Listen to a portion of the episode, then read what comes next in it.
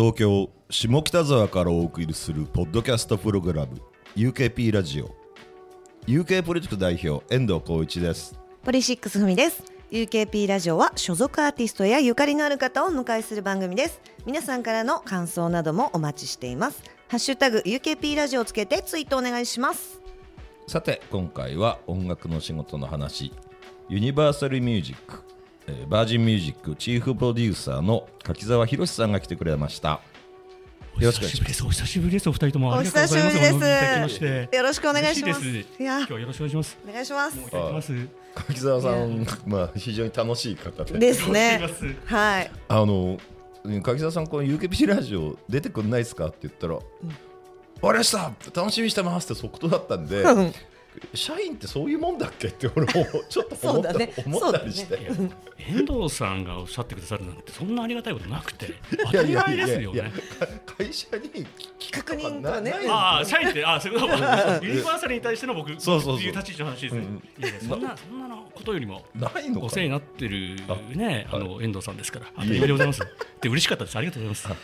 いやーすごい UKP ラジオ柿沢さんとはですね、えーテレフォンズがメジャー契約するタイミングであったのが僕は最初ですね。なんかね、そうですね、あの多分あの一番最初にな、まあ、な何回か拝見していて、それこそリキッドとかあのオンエアとかでもはいご挨拶だけはしてたんだと思うんですけど、多分遠藤さんが一回ちょっと柿沢と話してみたいって思ってくださったんだと思うんですけど、はい。ちょっと一人そのマネジメントの方を見てる東川という人がいるので、はい。ちょっとあの話しないかと言われて。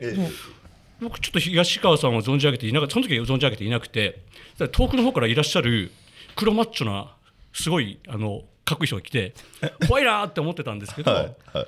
あの3人で話させてもらったらとても気さくにあのこういろいろお話しさせていただいてチッタの近くのファミレスってそう。どこどこなんだ？うーんと僕はそれ以来行ったことがないのでわからないんですけどデニーズとか。デニーズがあそうデニーズがあった、ね。そう、うあのまさにねあの、なんか高速のしの手前あたりに、うんうん。でそこに多分遠藤さんがいいざなってくださくださり、はいはい。いざなっそこて。で あのいざなってくださいで別になんかあれなんかいろいろこう、あのなんていうかその面接みたいなことをされるのかなと思ってた。らただただ世間話をされて、気さくな人たちが気さくな楽しいお話をしてくださり、ファミですねええ。あのただ楽しかったんですけどそれを踏まえ多分僕の人となりみたいなものを見てくださっていたのかなと思うんですけど、それが夏の直前で、すぐにその僕はロックインジャパンじゃないかと記憶してるんですが、はい。そのバックヤードで、えあのまあ、そこもなんかこう例えばこう会議室とかで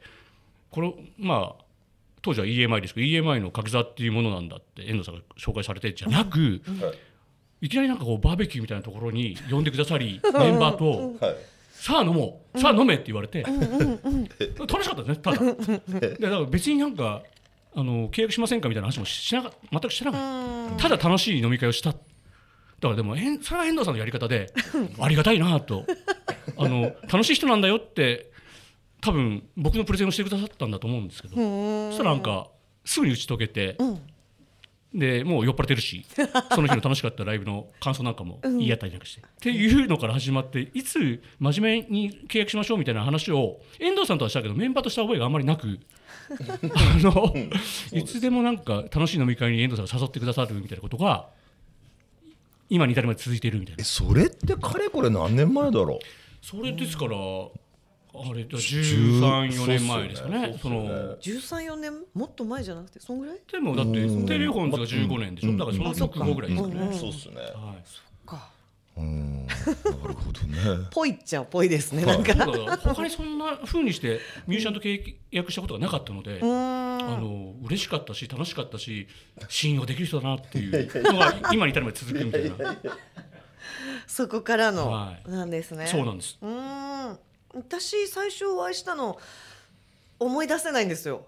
俺も。でも気づいたらいる人ですよね。だからテレフォンズのより前にお全会いして。る然前で多分僕その騎士団を担当してて、はい。それが2001年のデビューで、多分対バンとかも多くて、ん。あのーまあ、打ち上げとかでいる人っていうイメージ、ん。だからそのだから何年それって何年前ですか？に2001二十数年前。二十数年前から まあ見て見てはいた。そうですね。あのすごい男前に飲む人だなっていう 印象ですよね。おお勝手屋とかそういうこと？お勝手屋とかそうそうまさにまさに。下はい北のね。はい。まさにそうです。あ、絶対お勝手屋で飲んでる。はい。今は亡きお勝手屋。そうです。そうです。はい。そうだそうだ、はい。あれですねあの事前のアンケートでいただいてるんですけれども えっとテレフォンズの打ち上げでスツールを並べて寝てた私。そう。とかそれ全然記憶ないんいやいやですけどそれもだからもともとふみちゃんっていう人が男前に飲む人だっていうことは知っていたけど、だからそのまだその石毛君とかも埼玉に住んでいたから多分その終電とかで帰んなきゃいけない。打ち上げで、うん。その下北沢の、まあ、最終的にみんながあの、まあ、2次会3次会ぐらいで飲む場所となっていたところに、まあ、ふみちゃんも来ていて。うんでだからメンバーはその終電ぐらいに帰るのに帰らないんですよね、僕とかも帰りたくないし遠藤さんもいらっしゃるし、うん。ふみちゃんも当然いてあと初鹿さんとかいたのあの、うん。あの PA のね。をはい。はい、PA 鹿さんとかそれぐらいしかいないところで、明け方になって、ん。まあ帰ればいいのに、ん。あスツールを並べ始めたぞと思って見て。なんて寝るん寝始めて帰らないんだっていうのがね。そう。なんて男前な飲み方する人だっていう。いい迷惑ですよ、うんうん、でもねもともと知ってはいたところがあったけど、あのびっくりしたんだよね。帰らないんだっていうのとかっこいいなっていうの恐縮ですあのスツールを並べて寝るのは僕も夜やよくやるんですけど、遠藤さんのスタイル遠藤さん。あれはねはい。あれね疲れが取れないんですそうですよ うん。いやよよくないんです。飲み屋で寝ちゃダメですからね、普通そうなんでしょうね。ね。はい。あとあれですね2018年渋谷の富士屋本店って立ち飲み屋さんが、はい。ね、地下にある店じまいするときにあのご一緒させていただいて岸田の翔やんと3人でおーはい来まさましたね。にあのーまあその富士屋本店っていうのは本当になんかの飲み助のなんかもうたまり場みたいになってる。はい、行かれまし遠藤さんとか行かれたことあります？僕ね記憶ないんですよね。でもまあ立ち飲み屋さんなのであんまり遠藤さんは割とこうドカッと座って長時間いらっしゃるのがお好きだからはい。あんまり行かれないのかもしれないですけど割と若い頃から行っているところではい。はいで本当に惜しまれつつもうファンがたくさんいてファンっつったって本当におじさんばっかなんですよ。はい。飲みもう何十年もやってるところだったんでそれがまあ閉店になるという時にみんな寂しがって最後のうんと閉店ウィークみたいなのはもうもうみんなこう長蛇の列をならえでをなして、えっとまあ、その予約とか取れないんで、順番に入っていくみたいな。はいことだったんですが最後本当に閉店の23日前に、まあ、翔やんとふみちゃんとなんかたまたま行こうみたいになってでもなんかあの時は僕の記憶だけど翔やんがなんか仕事でちょっと遅れるみたいなことだった、で僕もちょっと遅れ10分ぐらい遅れていくみたいな時に、あの本当にまあそういう店だからもうおじさんたちが大挙して並んでるわけ。で すそこにあの美女が一人だけ。腕あの腕組みして、ま、待ってるわけです。言い方。ごめんって。すごいそれがまたかっこよくて。なんて男前な飲み方する人だ。で、ま、待ち方も含めて。あの飲み屋にあのこうせあの何？対峙する態度が男前なんですよね。で楽しかった。でそうななねそのあれ多分時間制だったのかちょっと覚えてないけど6時だかかが開店だったのか、それに合わせてすごい並んでる中に、乙女が裏若き乙女が一人だけ若くないいるわけです。あ、若くないか。まあ、そういう人がいて。うわ、わかりました。あ、うちいたってすぐそこに駆けつけてね。ご一緒させていただいて楽しかったですはい深く飲んだ記ぐ憶が長いです。はいでもだからもう2、30年飲んでるってことです。あ、30年は言ってない。20年飲んでるってこと飲んでますありがとうございます。っていうねそういいですねやっぱななんですかねお酒の場と言いますかねとかそうちょっと愉快な場でお会いすることが多いですね私はそうですね、そうですね。なんか。はい。いややっぱりお酒にねまつわるお話っていう感じが多いと思いますけれども、UK プロジェクトで気になるアーティストはワーツ、ザ・ダダダディーズ。バズラ。そして騎士団ということでございますが。岸田はまあ今言ったように、まあ、こう腐腐れ縁なんで、はい。まあインディーズの。話しますけど、まあ、まあまあそれは、まあ、腐れ縁なんで今今に至るまでの友達ですけどもうとにかくねもう最近で言うとワーツはとダダダディーズ。はね、もうもう何こうとそのサウンドに特筆すべきものがあることはもう言わずもがななんですけど、このまあ、ややってる音楽の方向性は違うにしても、やっぱりなんかこうこの時代を感じると言いますか、選ぶ言葉とか、あのこうそのリズムやメロディーに乗せるその言葉の乗せ方とかがね、やっぱりかっこいいなっていうかね特殊な才能を持ってるなと思ってまして、大好きです。ですって。はい。えそうっすね。はい。いやいやいやいやいいや大好きです。やいや。もともとテトもね好きだったので遠藤さんにはその好きだったことを言ってましたけど、ははい。とてもいいなと思ってえいいあのまたあの方向転換と言いますかね、うん。はい。されてるなと思ってますけどね。ですね。バズラは、はい。僕だからそのどえバズラとの出会いって僕もそれそれで長くて、うん。えっ、とどうなった？20それこそ2 2 3年前に、なんか僕当時東芝 EMI にいてで割とそのバンドのそのデモテープみたいなのをよく撮ってた。時に、で彼らは北海道なんですけど、うん。まあ、まあご存知の通りですね。そうですね。はい。ででたなんかたまに東京に来る時に1日2日あの滞在するんですよみたいな話。で僕が好きだって話はずっとしていて、でじゃあでもとでも取れるけどどうする？って言ったらじゃあぜひ取りたいですって言ってくれて、でその天王洲アイルに東芝のスタジオがあったので、そこで、でもまあね。そうテラはねいで1日で34曲取ったんですかね、であのーまあそれたでもまあこうそれを発表する場所がないみたいなことをもともと言ってた。だだけど例えばそれは自分たちで手売りしてもいいし何かその出会いがあれば何かそうやって使ってもらうようになものにしてもらって構わないのでって言ってたら、その半年後ぐらいに UK からそのまま売られてたって。えあれそうだったの？あれ僕が撮ったデモなんですよ。え本 あの体温とか。当あれあれレコーディングしてなかったんだっけ？あれ僕がレコーディングしたんです。テラにて。そう。本あれだからね見たら柿沢って書いてありますよ。ディレクターって書いてくれればよかったのにスペシャルサンクスのとこに入ってる。これ俺が撮ったやつなのにな会社の金でって思ってたんですけど、まさかの。はい、ぐらいずっと好きなんですはあ、そんなことが、え、遠藤さん知らなかったですか？あのね軽軽くその話はね覚え軽く覚えてたんだけど、でもあれ柿澤さんが撮ったデモだとは思わなかったな。僕はもうあの今 井上役にあったらいまだに言いますけどね。もう二十数年経ってのはい。真相が今。ええですね。はい。ぐらいずっと好きです。すごい。うん。てっぺい最近弾き語りのライブとかよくやっててね。あね見たいですね。はい。はこの辺とか251とか CCO とかでよくやってて。はい。もうずっと応援してます。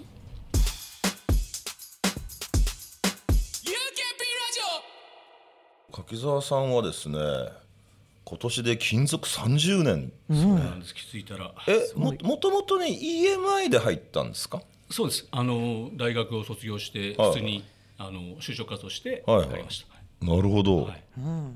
えなレコード会社に入ろうと思ったのは、ね、たた楽しそうだったんですか、あのーあのそもそもですねええ。勝手にシンドバッドサザンの勝手にシンドバッドってあれが僕が小学校3年生の時の曲なんですね。はいはいはで僕は今に至るまでサザンは大好きで、いはい、好きなミュージシャン一番長いのがサザン。はいで「15の夜」っていう曲ありますね。はい。尾崎豊さん、はいはいはい。はいあれ僕15歳の時にものすごい売れてた。はいはい。でそうこうしてるうちにあの、まあ、中学はい。高校と上がる直前ぐらいにあのあれこれエピックレコードってかっこいいなって思って、はい。でそれをその同時にそのその頃頃と同時いやその尾崎さんとか好きだったことと同時にはい。元春さんとか、はいはい。えっとはい、えっと大沢良之さんとか、はいはい。えっと岡村ちゃんとか、はいはい。えーバービーとかそういうの好きで、はい。そしてえ高校に上がるとこれね確か86年デビューだと思うんですけどローザ・ルクセンブルクが本当に好きになりまして。おでこれここでようやく EMI 出てきました。あローザでもミディあそう。か、はい。まだ EMI でもいやいやでもあれです。 BOØWYも好きですよ。もうみんなが好きなもの。あで何を言いたいかと言いますと、はい。はいあのもうカルチャーに触れる触れるんですみんな。若者は、はい。そうした時にはい。あの邦楽というものがもう大きな柱がど真ん中にあるっていう世代なんですよ僕ら、まあ、遠藤さんももちろんそうその世代でいらっしゃると思うんですけど、カルチャーに興味を持ったそれイコール邦楽だったんですね。それでえっとまあ、ローザが好きになった。そうするとどうなっていくかっていうと、ピースも好きになりますしグレートリッチーズも好きになりますし ポテトチップスも好きになりますし あともうカステラもレピッシュも金賞もみたいになっていくわけです。でそうするとどうなるかっていうと、あのーあのもう下北ここの辺りのことが大好きになっていくわけですよ。それで,、で大そのままそのまま大学に入るんですね。でもう下北に入り浸りなんです。でなぜかというと、大学渋谷だもんね。そうあそう僕青学で大学渋谷で、これがもう運命的とも言えるんですけど僕88年に大学にこれ長いですか話？全然。大丈夫ですか？大丈夫です。全然。88年に大学に入るんですよ、そしたら、そのそのうちスリッツになる前身の ZOOというのが88年にできるんですよ。であれ88年から94年までのことしかないなんですけど、はいはいはい。でももう青春どずっぱまりなんですけど、はいはい。そこって何があったかというともうご言わずもがななんですが言う必要もないかないかもしれませんがあえてあえて申し上げます俺は分かってるけど、はい。聞いてる人は分かってるんでね。ぜひ言ってください。いいやそれこそそれこそその渋谷系の方がといいますかねその前夜みたいなことが起こってたわけですよこで。そうですね。まあちっちゃあんなちっちゃい箱で。えっと LB ネーションでスチャダラがやってた。LB、リトルバードネーションあるいはラブタンパリンズがそこにいたり、そうですね。あフリと、まあ、クリッパーの人たちとかね、はい。はい。かひみさんがいたりとか。はい。あとレッドカーテンもたまにやってたのかしら。なんか、そうですね。あつまりオリジナルラブの前身だったりとか、要するに下北唯一のなんだっけクラブですもんね。そうなんです、はい。はい。でそんなことがあにもう洗礼を受けまして。で同時期にはい。長いですか？な大丈夫。全然大丈夫。大丈夫だ。これが88年から94年までなんですが同時期にそれこそそれこそもう遠藤さんがお仕事もされてたと思いますけど89年から90年のあの年末までイカ天っていうのが放送されるわけですね。で僕大学123の話なんですね。そうすると、はい、僕まさにその世代なので、はい。そうするとあれ？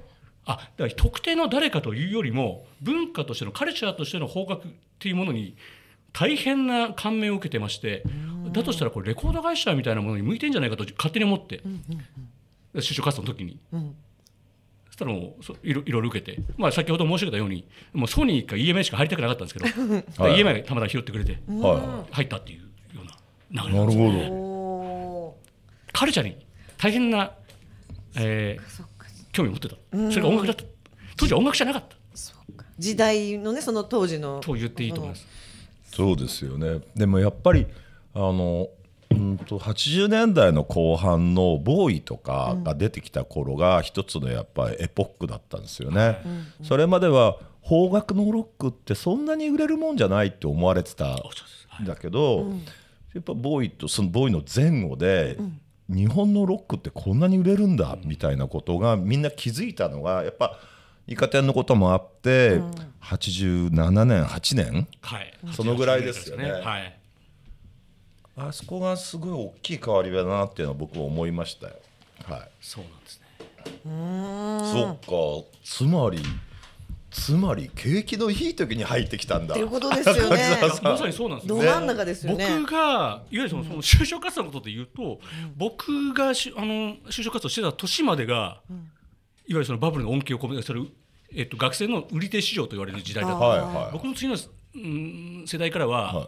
急にこのあの就職が厳しくなったみたいな。そうそうだから CD すげえ売れてたから、ミュージックビデオに3000万とか4000万とかかけてた時代でしょ。海外で撮って。ああのーただあのそれは遠藤さんご存知だと思うんですけど、うんと世の中のバブルとちょっとディレイするじゃないですか。やっぱ単価が安いから、はいはい。だから89年から98年までがやっぱりこうレコードビジネスのこう右肩上がりの時代とやっぱ言われてましてそうですね。やっぱ自分が入ってから、まあ、これあんまり言うといけないのかもしれないですけど、あの毎年その福袋みたいな福袋って言わないんであれなんですか、はいオイリ袋みたいな。はいはいはいはい。をもらってましたね98年ぐらいまでは。こんなことになるなんて思ってもいませんでしたけどね、これずっともらい続けるもんだと、ももらい続けられるもんだと思ってましたけど、そんなことない。そんなことはなかったんですね。なかったはい、すごいな。残念です。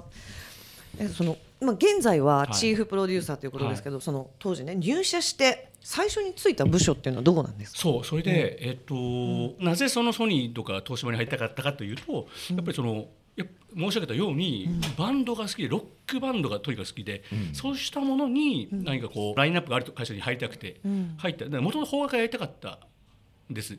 でそれを希望していたら、あのあでもまあ最初にはまず営業半年ぐらいやるんですね。はい。その研修のようなものなんだと思うんですけど、そしたら、うん、だ今から思えばそうだと信じたいんですけど、僕の後新入社員はみんなそうなるそういうなんか道筋を僕が作ったんですが、はい。802がとにかく大阪で評状況が良かったので、はいはい。802からヒットが生まれるみたいな時代だったんですよ。92、3年っていうのは。わかりますこれではい、でまずそうまず大阪に行きまして、で飛ばされたと言いたくない、僕の後もそういう人がたくさん僕が作った道を、優秀な先輩の後をはい。ついてくる先あの後輩たちたくさんいるんで、で、まあ、行きまして、でそこでその宣伝を養蜂の宣伝を3年半ぐらいやったんですかね。そん。で,、はいはで戻っ戻るというか東京に来て、で、えっとテレビのせん、えっと宣伝をやりながら、えっとウルフルズのアータンをやったんですかね。26ぐらいで。はい。やりまして、えそれを2年半3年ぐらいやって、20代の後半から今今に至るまでずっと制作なんです、だからつまりもう四半世紀制作なんですけど、はい。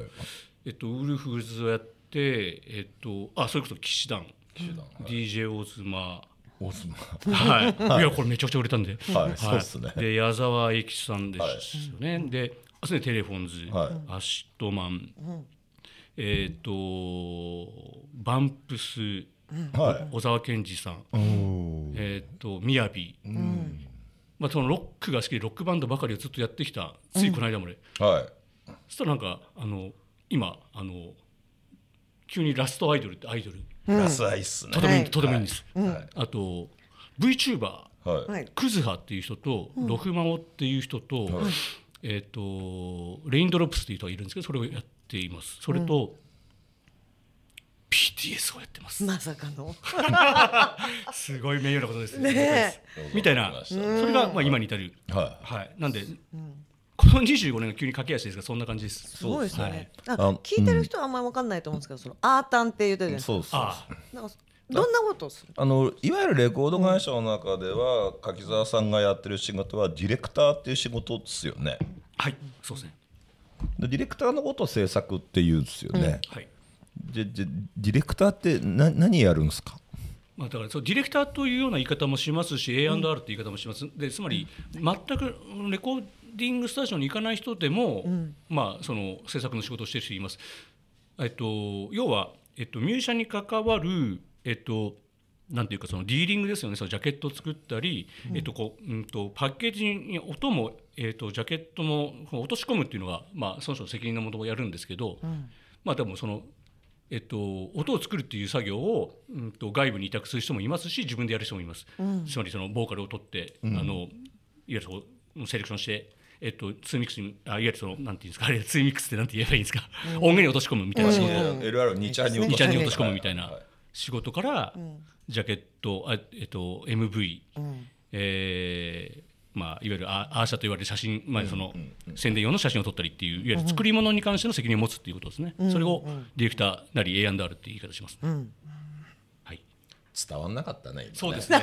なんかね。そうなんですね。難しいなみたいな。釈迦に説法みたいな感じになっちゃうじゃないですか。違くて聞いてる人がえなさん言ってるじゃん聞いてる人がなんか何をしてるんだろうっていうねそうそうそう。えなさん言ってそれ。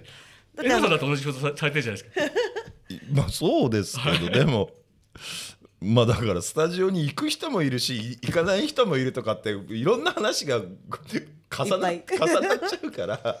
滝沢さんのパターン行く人なのか行かない人がどっちなんだってなっちゃう。うん。いやどっちも自分自身はどっちもあるんですよね。はいははい。アーティストによって。そうだからあ今 VTuber をやってると申し上げましたけど、はい。VTuber 大変人気があって、ええ。でもこれっていうのはえーどういうジャンルのものかというと、いわゆるそのボカロ P と言われるような人たちが作り込む、まあ、その人たちが例えばうんと卓録で作れるような、あのーいわゆるそのトラックをもう任せてしまう、うん。ねでもそれがとても優秀なものが上がってくる。そうしたものをどう、えっと、世の中に、えっと、フィッあのフィットするように、えっと、提供していけるかみたいなことを考えるのも、うん、と制作の仕事かもしれないです。うん。そうですね。だから VTuber でやってる仕事っていう意味では僕はそれですね。それじゃない例えば小沢健二さんとかはい。宮城とかではちゃんとレコーディングレコードディングスタジオで、そうですね。まあ、ディレクションするっていうのはまあ、我々の仕事ではありますけど、うんうんうん。もう本当にものによって全然違いますからね。そうですよね。うんうんうん。うちの娘も今 V VTuber すごいハマっててマジですか？誰がお好きえお好きなんですか、えっとねストップリ主にとか。主にゲーム実況なんですけど。あでででもままああの綺麗系なんですよねもうね、あはいはいはい。でもうやっぱ3次元2次元に勝てないね。綺麗さではって言って。えまあそそうだけどさって言ってました。で VTuber ってそのなんていうかなんかアニメのそのなんかこうヒーローヒロインをこうに憧れるっていうのとまたちょっと違って、その人はあの転んだりするし説教したりする、はいはい。でそれがなんかやっぱりいいと言われてますよね。なんかやっぱりこう。まあ、そのリアルさみたいなことですね。はい。はいはいはい。なるほどね。ね本当ずっとそのバンドロックバンドをやってきた柿澤さんが、はい。ちょっとなかなか面白いですよね。そのバッと変わってる感じが今。30年もやってくるとこういうことって起こるんだなっていうことです、はい。つまりなんか自分がん。頑張ってこうなったみたいなことをいつも求めてやってるんですが。これ惑星直列みたいなことが30年やってると起こるんですね。はいはいはい。でもはい出せば出せば出すほど全部1位なんです今、うん。すごくないですか？これすごいですよね。すごいんです直近のリリースですとはい。4月13日リリースロフマンさんのね、はい。これが、えークラックアップ、はい。オリコン週間アルバムランキング1位。1位で4月27日リリースラストアイドルラストアルバム。おオリコン週間アルバムランキング1位。1位。ね。そこまで。ね。え ねえこの後出せるやつも多分1位だと思うんですけどね、はい。まあそうですね。先ほどの担当聞いたらなんかはい。1位でしょうなっていう、やっぱ1位やっぱおお入り袋もらえるんですか？これはもらえると期待してるんですけど。で これちなみに、ロフマオの前の週に、クズハっていう人のはい。アルバムを出して、はい。だから年明けからずっとレコーディングやっててずっとアルバム出してあの作り続けていたんですけど、それ2位なんですよ。だからでもこんなことって30年やってきて初めてなんですね。ポンポンポンと。だからこれってあの神様が見てて30年目にくれたご褒美だと思ってます。そういうことって起こるんだなっていう。たまたまたまたま空見てたらあの惑星が揃ってたなみたいな。ことって起こるんだな30年やってるとみたいなことです。いいです。はい30年やってみるもんですよってことを言いたいです。うーん。すごいないいんです。本当に。自慢みたいなことになりました自慢したかったんです。もう自慢してくださいよ。そんな経験なかったんで。だってねすごいですもんこれ。はい。はい。ありがとうございます。もうその EMI まあ EMI EMI とかバージンとかみんな今ユニバーサルの中にあるわけじゃないですか。でやっぱあのユニバーサルって偉い人すごい若いじゃないですかみんな。そうなんですね。はいもう鍵さん言いづらくない？そうなんですよ。どうせどんどんだで遠藤さんもご存知のような僕の先輩たちが居づらいからみんな辞めてったんです。ご存知でしょ？上から順番に辞めてるんですよ。そうなんですよ。怖いことになってますよ本め当に。っちゃわあのこのめっ人大丈夫ちゃ偉い人がね若返ってるんだ。うんはそうなんですよね。いやねういう感じなんですね。でもまあその中でね、その中で4月5月6月と実績を出してらっしゃるからね。そういうね。はすごいですよね。やったという自覚もないんですけど、やれてしまったっていうやつ。そういうことが起こるんですよ。30年やってると。いやそんな言わんと。い。やいや。そうなんですよね。素晴らしいでいよもかったですね、うん。よかったですね。よかった。はい、ありがとう。UKP ラジオ。今までのキャリアの中でこれやっちゃったなみたいなことってあります？なんか。はい、そのまさに今遠藤さんがおっしゃった話ですよね。で遠藤さんに一回その話をして、え遠藤さんその話を痛く気に入られてるのでもう一回しますけど、はい。その僕の上司が僕よりもだいぶ若かったことがあるんです。僕の上司がだいぶ僕より若かったことがあるんです。はい。ありますね。はい、でその頃っていうのはまあちょっと EMI 僕がいた東芝 EMI っていう会社とユニバーサルが合併した直後で、まあみんなこうまあ本来のあり方みたいなものを模索している時だったと思うんですけど、僕がいたロックレーベルロックだけでやってちゃしょうがないということも誰かが考えた上の人が考えたんだと思うんですけどそことえっと、既存のユニバーサルの洋楽レーベルとうん一緒にしちゃった、つまり同じ同じレーベルの中で洋楽とロックを日本のロックを一緒にやるっていう時期が半年間ぐらいはい。あったんです。うん。ありましたで、はい、そこのいわゆるそのトップが僕よりだいぶ若いイケメンなんですけど、若いイケメン。まあ、えーそのなかなかナイスガイがいて。でそれがまあまあもういろいろ幅利かしてるわけですよ。ある人がね。でまあ英語喋れるしね。英語喋れる、ね。まあ、とイケメンがいて。でそれが、あのなどん何の日だったかちょっと覚えてないんだけど、うん、とジャスティン・ビーバーがお忍びで日本にやってきたみたいな日があって、うん。そのイケメンがね、はい。皆さん来ましたよジャスティン君が。ジャスティン君がみんなに会いに来ましたよって言ったら、でも興味ないし。で忙しい仕事が。うん。だけどみんなもそのあの彼がその部下だったっていう人たちはその感じが分かってるからバッと立ってお迎えしてるわけ。です、でも僕はし自分の仕事してた。そしたら、そのイケメンが多分僕のことを咎めようと思ったんだと思うんだけど、柿沢さん年下がねさん付け柿沢さん、上司だけど。上司だけど。上司だけど年下だから柿沢さん。ジャスティン君ですよって言うわけ、ね、咎めてるわけです。でびっくりしてあすいませんでしたとこう立ち上がるわけです。ね。そしたらそれを見てたジャスティン・ビーバーがその日本の洋楽を仕切ってるトップがわざわざ声をかけて何か喋ってるやつこいつビップに違いないと思って俺のところに歩み寄ってきてハグし始めた。のジャスティンのハグジャがスティンをジャスティンの方から。握手求められてハグされたの。で俺も頑張れよって言った。ジャスティンに。でそれが、まあ、しまったなです。いい話があった、頑張れよって言いました。頑張れよって。よかったね。それクビになってもおかしくない出来事だったんだけど時。でもジャスティンから来たからね。ね。ハグしに。ハグしてね。ハグしに。おい抱いてやりましたよジャスティンのこと。頑張れよって言ってやりましたすごいね、よ、はい、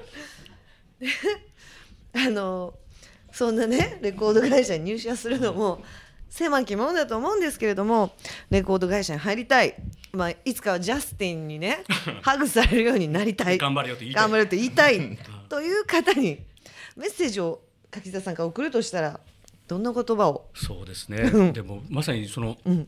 あの僕がそのふみちゃんと出会ったようにはいあの、まあ、いろんなミュージシャンたちと出会ったように、うん。もうやっぱりミーハーであれですよね。うーん。ミーハーっていうのはなんか悪い言葉のように捉えられがちですけども、でもいろアンテナを張って、いろんなものに興味を持って、ん。あの自分からそこにあのは入っていって、ん得られるその人脈とか知識とかっていうのは、ん。これとこれを結びつけると何かか化学反応って起こるかもしれない。はい。起こんないかもしれない。ただ飲み会の楽しいおじさんになるかもしれない、だけど何が起こるかでもそういうところにやっぱいないと得られない情報ってやっぱあるなって思うので、まあ、例えばうーんと、まあ、音楽の仕事したいって思ってくれるような人が若い人たちの中でもいるなら、あのうんただ本当にあの興味のまま突き進めミーハーであれって言いたいですね。うん大事ですよね、はい。柿澤さん肌感として、はい。うーんと若い人で音楽の道を目指す人って増えてる少なくなってる。あのですね、このことをです、このことはちょっと僕も思って、今コロナのこともあったので、はい。で今いくらかの収束を感じてますし、この春フェスみたいなものも見ていても。きっと何やっぱ揺り戻し的なロックバンドの時代ってもう一回来るのはもうあるなって見えてるんですが、で今何を言いたいかと言いますと、実はそのジャンあのマーケットってあったってことなんですね。僕その VTuber で VTuber ってここにいらっしゃるまあ何人かの方がいらっしゃいますけど、どこまでの方がそのジャンルマーケットのことをご存知かは分かりませんが僕自身も分かっていなかったのですが、はい。自分が担当になって調べれば調べるほどやっぱ深い世界で、あの僕が大好きなロックロックバンドのマーケットジャンルの横っちょにちゃんとマーケットが成熟したマーケットがあって、なんでこのさっき申し上げたような6マーとか1位取れるかというと、これがもう7万とか8万とか初週で取っちゃうはつまりそんなマーケットがあったんです、はい。初めてやったライブが埼玉スーパーアリーナだったでしたみたいなことを言うわけです。下北で100人集めるのがね、最初の最初の成功だっていう話ですよ、僕らがやってたものだったら、初めてのライブが3万人集めましたみたいなことをそんな人本当にいるんです。いはい。でちゃんとそこにマーケットがあってそこにちゃんと資料を買うっていう、あのなんていうかその客お客さんがいてマーケットがあってジャンルがあって。でそこには僕たちが、まあ、遠藤さんがおっしゃご質問されたように、はい。僕らが思ってるように、ようなうんと音楽一括りに音楽と言ってしまいますが、うん。そういう音楽のジャンルマーケットがちゃんとあるので、はい。そこを求めそこに目指す人たちっていうのは本当にたくさんいるなと思って今あの、ちょっとあのカルチャーショックを受けてるところです。はい、でも確実にあります、そこを目指す人たち、はい。でそこを醸成するマーケット支持する人たちいるなって思ってます。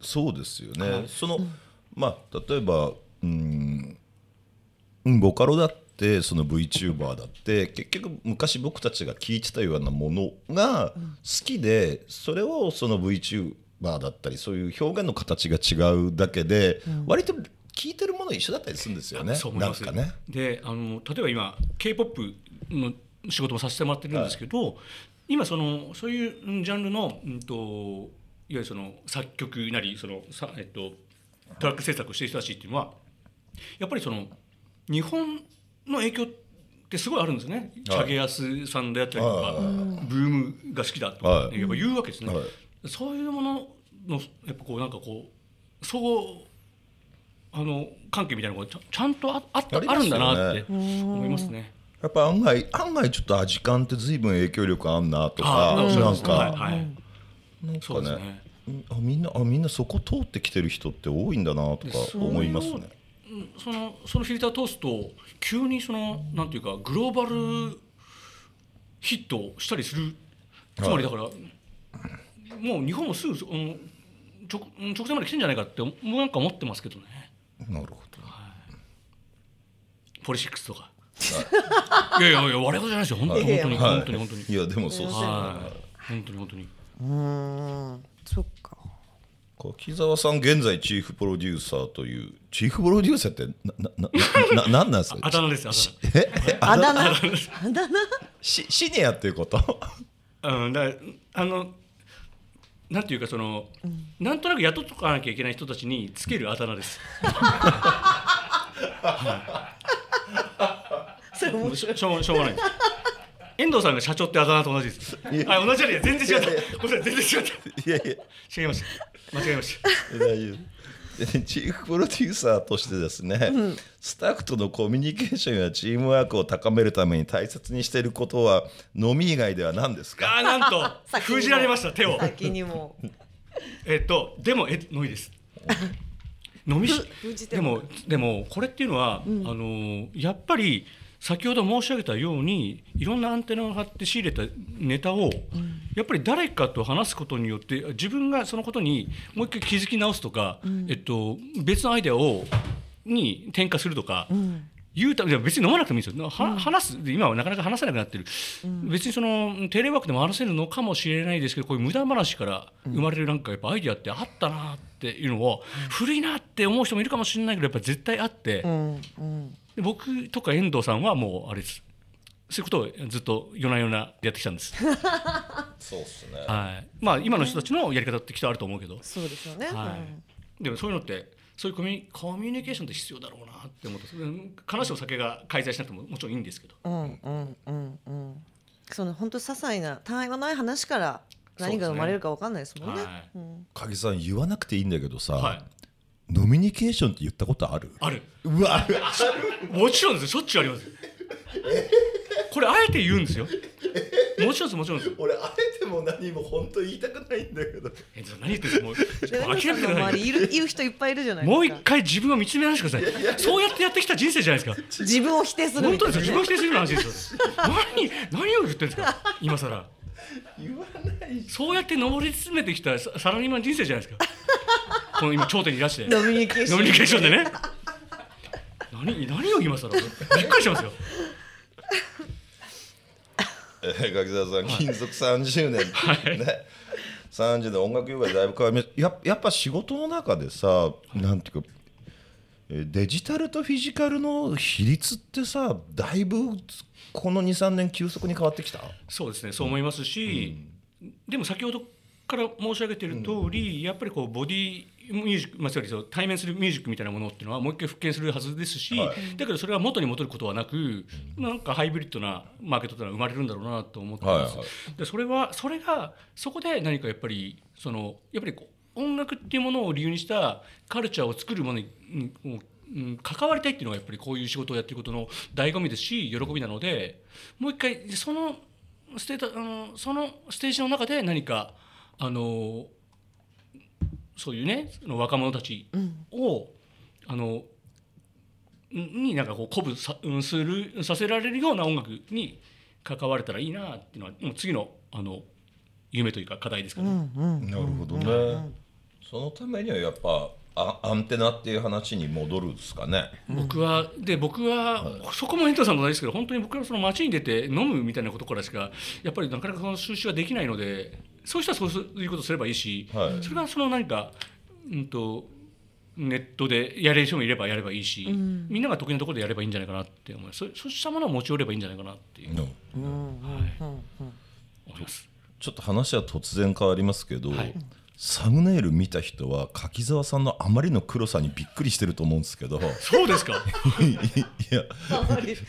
サムネイルって何のですか？マスターかなみたいな。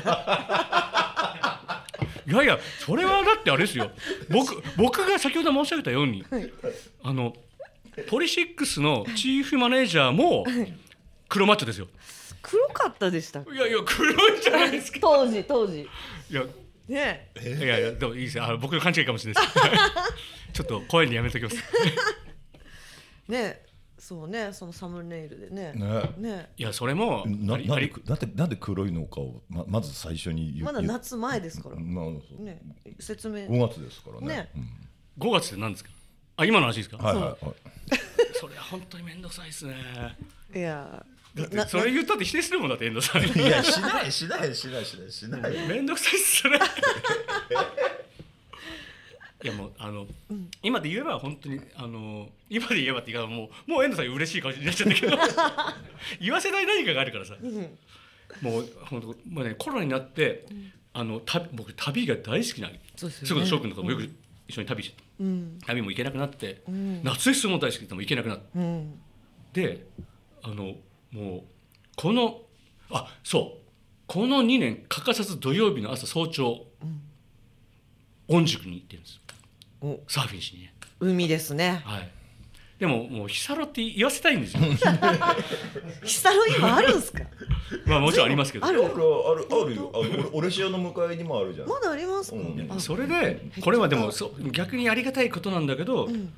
そのもともとだからその UKPM さん UKP さんと、えっと、東芝 EMI でのなんていうかこうコラボのようなサッカーシャツを作りたいっておっしゃってくださってでもやっぱりこう なそれにはだから権利が発生するから、というような理由でその EMI は使えなかったんだけどじゃあ掛け算でいいやって遠藤さんが言ってもうし、ね、何年も歴代俺で俺の顔を使うのはいいんだけど勝手に日焼けサロン柿沢組っていうのを勝手に勝手にこの人が考えて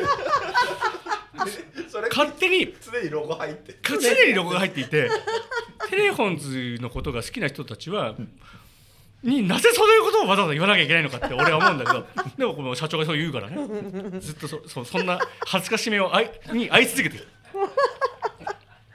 いいいいですね。それはとても。そうなんだ俺がサーフィン行ってることとかを認めない。サーフィンではない。ヒサロに行ってって言わせたよ。認めてますって見たことないだけど認めてますよ でもそれはまあでもなんかアクティブな感じがね、こうそうなんです好きなんです。ルックスでも見えますからね、本当に。ね。はい。短パンっすからね。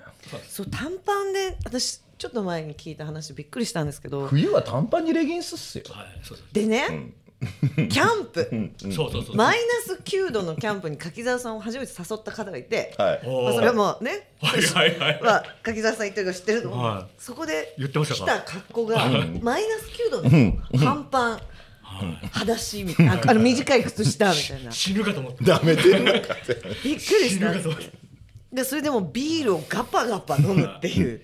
そしたら、やっぱりこの誰かのことを気にしないで飲み続けると、やっぱり何かが飛んで、あのでもなんかやっぱり心地いい関係友達たちとそういう場所にいるから、なんか僕そのその飲んでるうちにそこが下北沢のなんか感じのいいあのクラブのように思えてきてでそこでなんか友達俺の友ミュージシャンの友達の曲とか流れずっと流れてんで「おいバレてんぞお前がいることバレてんぞ」と言ってる「何のことですか?」って言ういやそいつが。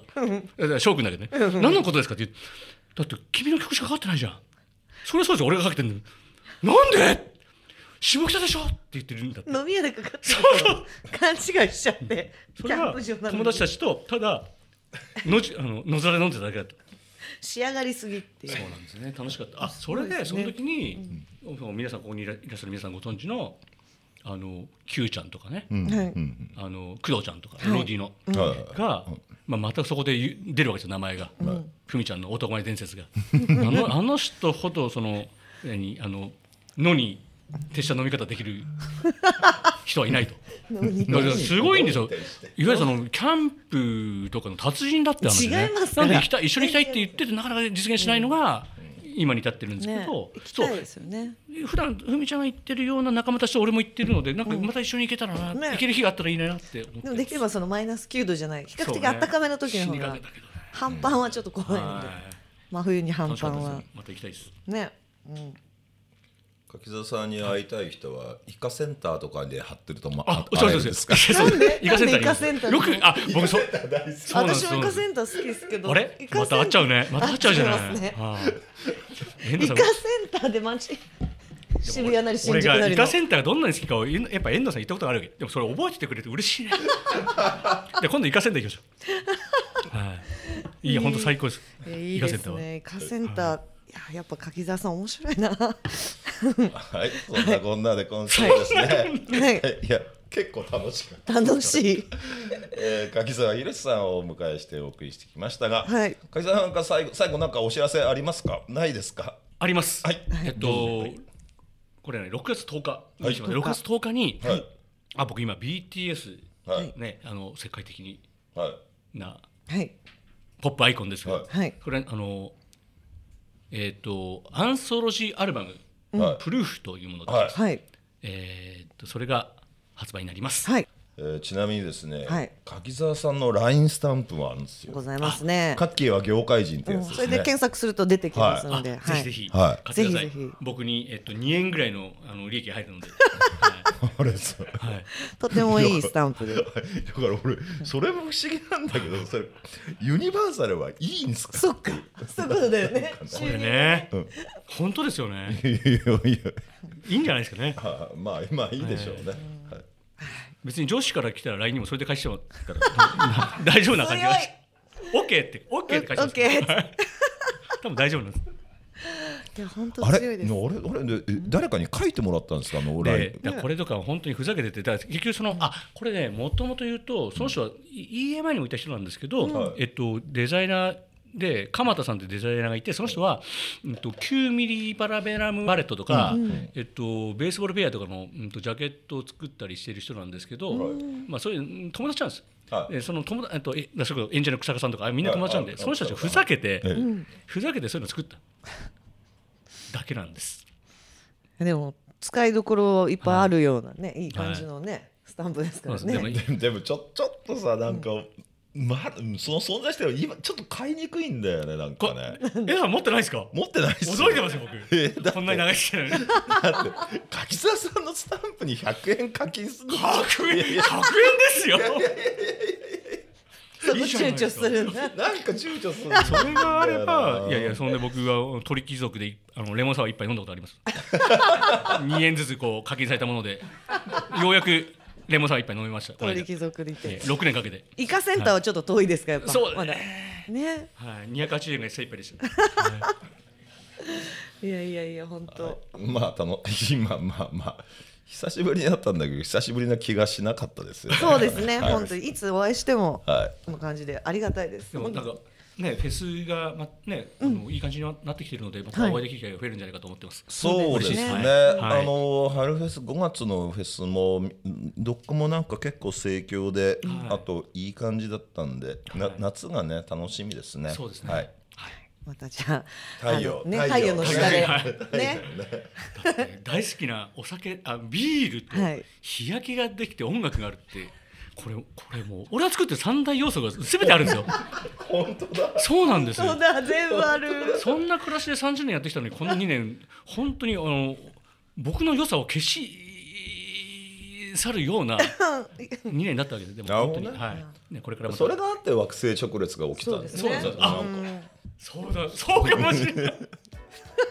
それがあって。はいそうか。そうです。ね我慢したご褒美だった。です。そうね。ですねじゃあ本当太陽の下でまたお会いできるのを楽しみにしております。ありがとうござい。はい、ありがとうございました。皆様からの感想もお待ちしています。ハッシュタグ UKP ラジオをつけてつぶやいてください。UKP ラジオのツイッターアカウントもあります。ぜひこちらもフォローお願いします。UKP ラジオは UK プロジェクト遠藤浩一とポリシックスふみがお送りしました